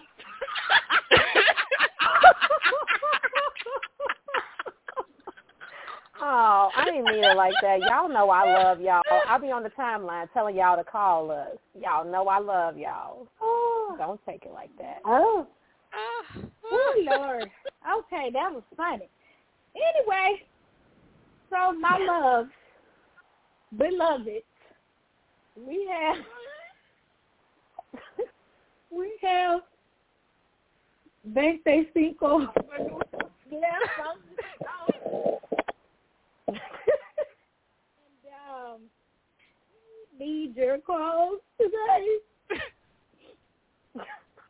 the call-in number is five one five six zero two nine seven seven three. Okay, five one five six zero two nine seven seven three. Oh, also, Hot Wing King opened up February 10th, and I just want to say, Tony, I know um, John mentioned this earlier, but Tony and um, my girl Monroe did a beautiful live last night, and the way that they expressed their feelings about Hot Wing King, I am just super excited to see it on the 26th, you guys. I don't know where everyone is located that's listening, um, but it, it sounds amazing. So I'm going to pause real quick before we wrap this show up next 20 minutes, just so you guys can get all the information. Pynk Sunday Radio is all about keeping you informed of all things in Katori Hall's universe. With that being said, we have exciting news to share with you, Pynk Posse. The Hot Wing King is a 2020 comedy drama play by award-winning playwright Katori Hall. It won a Pulitzer Prize for drama in 2021. The play follows Cordell, his boyfriend, and their friends in Memphis, Tennessee, preparing their culinary entry for the annual Hot Wang Festival. The cast are Nicco Annan, Bjorn DuPaty, Miles Alexander Evans, Armand Fields, Jay Jones, and Calvin Thompson. Tickets are available at alliancetheatre.org. The play runs from February 10th through March 5th of 2023. Okay, you guys. So let's talk about Murda and sip in the studio because I feel like that's pretty important. What y'all think? Uh, Like as a close up, as a wrap up, I think this is very important. Um, it seems like Murda has been lacking on coming up with the next hit because as we know, Fallen is number one on the Chucalissa Billboard chart, but Baby Boy needs to come up with something else. So what was Murda doing that he's missed multiple studio sessions? Because he was only with Unc on that date for one night. What was he doing those wow, other nights? chicka, wow, wow. Uh, He was with Yeah, Unc a few nights off screen, that we- clearly. That we know of, Tanika, that we know of. Okay. I always took it like there has been a bunch of off-screen. I mean, okay, it's two things Murda could have been doing. We already have established he's a stick-up kid, so he could have been sticking people up, or he was with Unc. With the way that Sip engaged, I assumed that he had been with Unc a few times. I don't know when or where. Like I say all the time, I hope we get these montages this season because a lot has happened off screen. But that's how I always took it. That mm-hmm. because if he's missed multiple sessions, they've clearly been doing something together. Because I I would assume that everybody in that room knows that Murda is a stick-up boy. So I would he would have said something like that. But the fact that he's looking at Sip like I don't know what to say always gave me he had been spending time with Unc. Okay. Mhm. Yeah, because he grabbed his chain and was kind of fidgeting and looked at Sip, and she was like, "Oh, let me step in because I know you did." hmm So that's what he gave. I just want to say well. that kiss grossed me out. I don't know why. Thank you. The only person that I want to see them lips on is Unc. I was like, this it should this should be hot, but it's not at all whatsoever. But I didn't do not- people uh, didn't people start standing them at one point? Like Oh, there's definitely like people that little that would like to see them together. Murda. And I'm like, why? Why? I don't understand why this kiss is so disgusting looking, but it just is gross. I and I don't know why. It, it like it's too attractive. I don't know people why fake either. making out. Like, two It's- beautiful it's so people. nasty. It should be. It's they're two beautiful people. This should be like lit, and it's just like, ugh, stop it, get it I think it's also screen. the awkwardness. Mhm. Look how awkward. Yeah, they are. Maybe they the try put their arms around each other. They're bumping into Uh-huh. each other. Yep. You- this Yeah, isn't that's what it chemistry, is, right? It's this is awkwardness. Yeah. There's no chemistry in there. There was no hot, sexy music playing behind to tell us that this is hot and sexy. Give it up to production, okay? We are so we are supposed to know that this is total bullshit Right. without a, a, a doubt. If it was some slow music going on, they had moved in slow for the kiss. You know, the angles would have been hitting right. We'd have been like, damn. Instead, we got them bumping into each other, people staring at them hard as hell, like, what y'all doing? Uh, They they had an audience, like, all they was missing was popcorn. The way old boy that was hanging out with them, DJ Never Scared, and, and, uh, and Wody was watching them. They was just missing popcorn. but even Wody, overall right? energy. Wody, they was was all giving- lengthy. It was right? he was giving some type of I couldn't tell if he was irritated about Murda questioning his managerial skills or was it about like I know damn well because we find Yeah. it later on in 107 he's like yo I mm-hmm. thought that was some one time shit. I thought you was in the women. So I mm-hmm. don't get the idea that the sentiment here is I know you don't like that. You know? Yeah. but given that Keyshawn knew who Wody was, n- no, because later on they say he was surprised to find out Derek was white. so yeah, I don't Mhm, know mm-hmm. what the look Wody is given, but I don't think it's. I know you don't like. I know you bullshitting. Like I don't think it's that, but it was it's weird. a little bit. Okay. I, so I didn't understand this look either because I didn't know if Wody was jealous because he liked Keyshawn, if he Mhm. thought like he could tell that Murda was flogging because he knows about Unc. Like I couldn't read this look either. I definitely don't think yeah, I thought what I was wondering. Wody was jealous because at this point hmm have we we hadn't seen any interactions between um Mississippi and and Wody. So I don't I don't think I thought Wody was jealous. I kind of think I thought Wody knew this was a fake relationship. Now I don't I'm not sure if I Mhm. thought Wody knew Murda's business, but I definitely thought Mhm. Wody knew this wasn't real. Mhm. Mhm. Okay, I have a question for you guys, and I have been, it's been kind of bugging me. I think I've said it before. So, question. Now, when Wody, well, I guess it's next week, I guess, but since you brought it up, when Wody says, I thought that was on some one-time type of shit or whatever. The one-time thing, was it because um Murda disappeared in 104 and Wody was like, where the fuck you went? Was that the one time thing that he was talking about? Because the Paradise Room, because the Paradise Room thing apparently was not Bow Chicka Wow Wow. So the assumption, the one time thing has to be the 104 when he fought, disappeared for the whole night. Like that's what I was wondering. Knobs were slobbed in the Paradise Room. Oh Lord Jesus! Once again, knobs you were slobbed. so I 100% It went down think in this the is Paradise from Room. that night because he totally disappeared while they was getting their ass whooped. Okay, okay. I was just wondering what was which one was the one uh, because they were like nothing happened in the Paradise Room.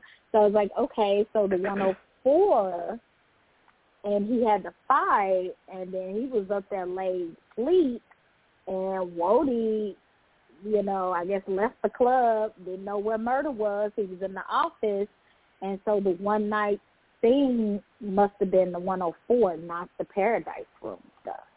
Well, So, in just wanted to 104, he was sitting outside for however long he was sitting out there. So I'm sure Wody could have found him after after he got thrown out. Um, does the one-time thing necessarily have to have anything to do with? That, It could that's have the been- thought I was just thinking. I was thinking it probably is Tanika something kinda else, right? Oh, you I was thinking it would have to be. Can you understand what you're saying? I thought you were gone. Can you hear yeah, me? I didn't hear her.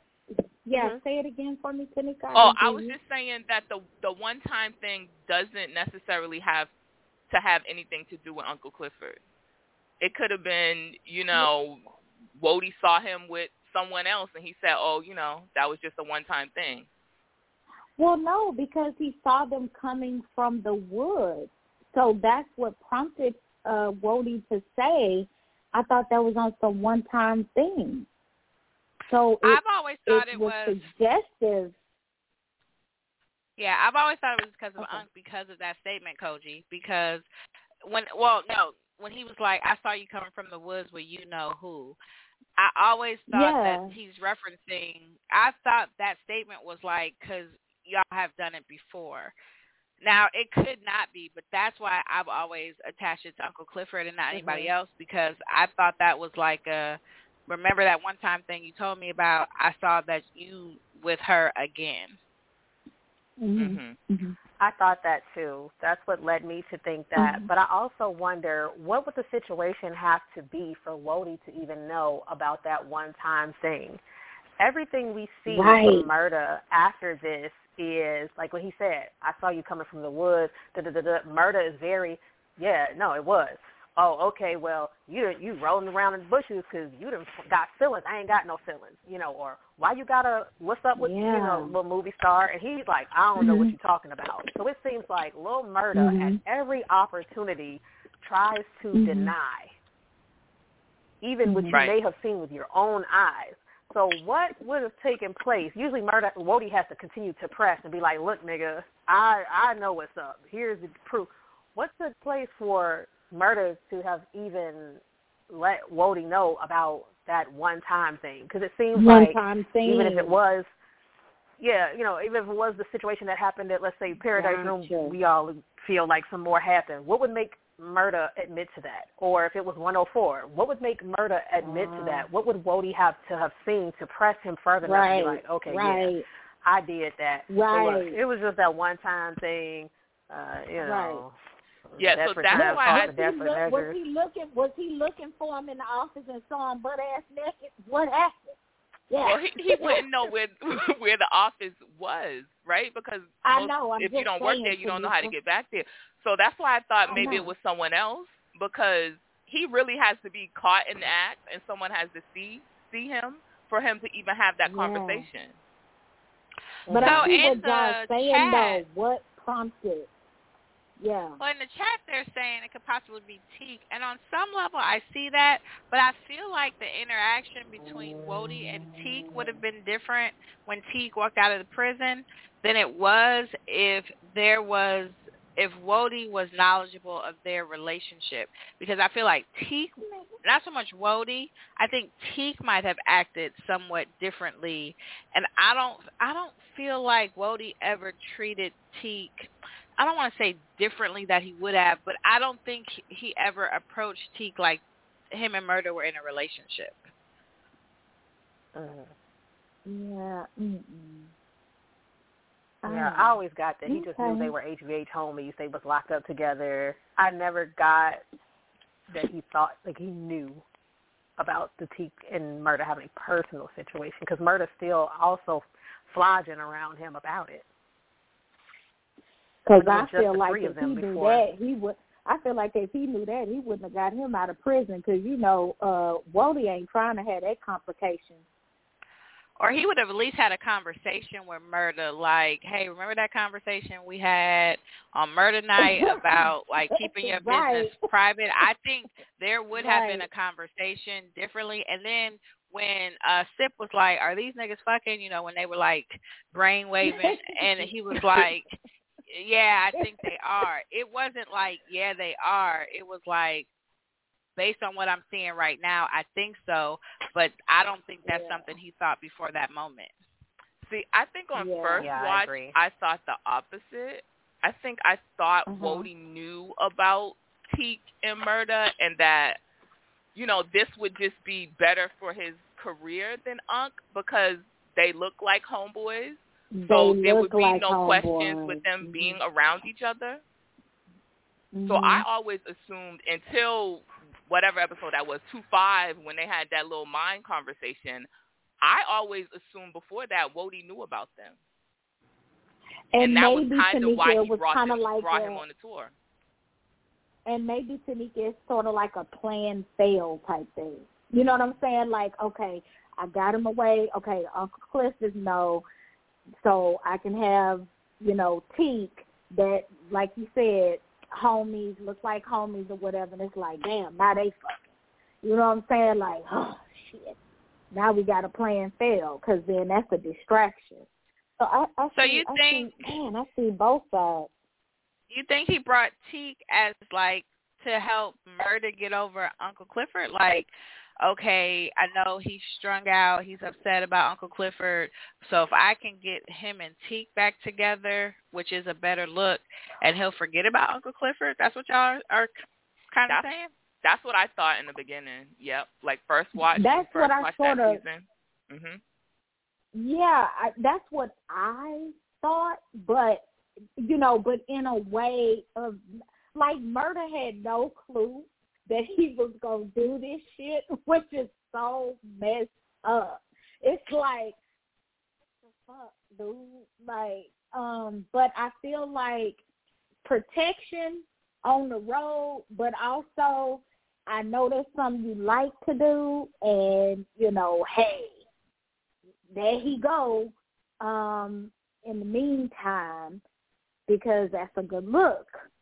And then when Keyshawn said that the brain waves, it's like, oh Lord, you know, it, it can bring a little drama, but at the same time, it's still. I I I thought, you know, but but now I, I don't know. I don't know. We didn't went to a whole nother episode, Lord Jesus.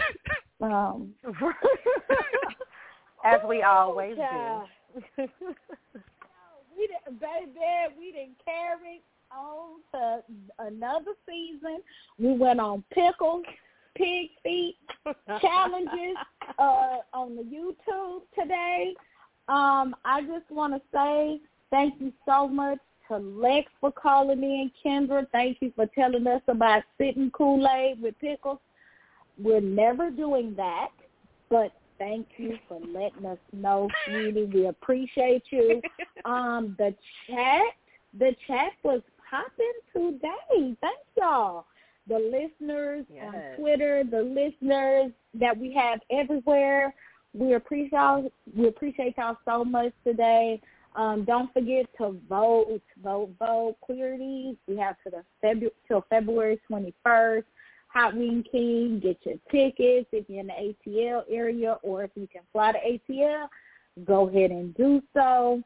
Um, and yeah, we want to add anything else, girls. We want we want to do something else. Well, I'm gonna go wanna talk about ahead and get. I want to go ahead and start us closing out. First and foremost, I did want to thank everybody for tapping in with us on Super Bowl Sunday. But y'all showed up and showed out. So I just want to give a little round of applause to our friend.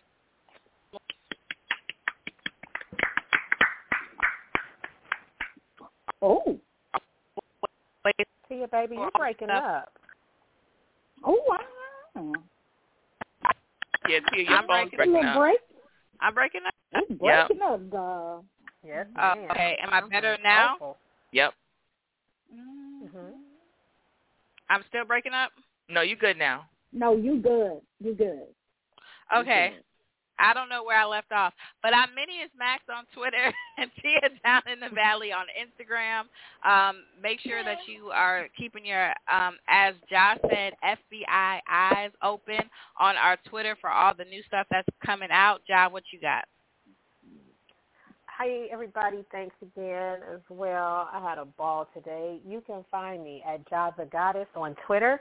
You can find me at Jaa, J-A-A, underscore the underscore goddess on Instagram. And um, stay on the alert. Um, follow us on um, the different socials, as was already said, because there will be bonus content posted. We love to give a little something extra. With that being said, Tanika? Uh, y'all know I'm at your girl Jiggy on Twitter and Instagram. You can follow me over there if you don't already. You can also follow Pynk Sunday Radio on Instagram. Um, if you want to find those bonus episodes that Jaa was talking about, you can go over to pynksundayradio.com, and that'll take you to Apple Podcasts. And those episodes usually drop on a Thursday. While you're over on Apple Podcasts, if you enjoyed what you heard today, um, leave us a five-star review. And if you have a little extra time, you can leave us a five-star written review. Uh, Kogi, what do you got to tell them? Yeah, I just want to second that, Tanika, as well. You can find me at Kogi Mama on Twitter as well as Instagram. Um, also, I do want to say that we do appreciate you guys joining us on Super Bowl because I know y'all have probably a lot of things to do after this. So we appreciate y'all tapping in. And that is all. We will talk to you guys next week. Appreciate y'all for listening to the show. You can find us on Blog Talk Radio by using the link bit.ly slash Pynk Sunday. For Apple Podcasts, go to pynksundayradio.com. Make sure after listening to the replay, you leave a five-star rating in the review, as well as a subscribe. For Google Podcasts, go to pynksundayradio.com slash Google Podcasts, as well as Spotify at pynksundayradio.com slash Spotify. Hope to see you at the next episode.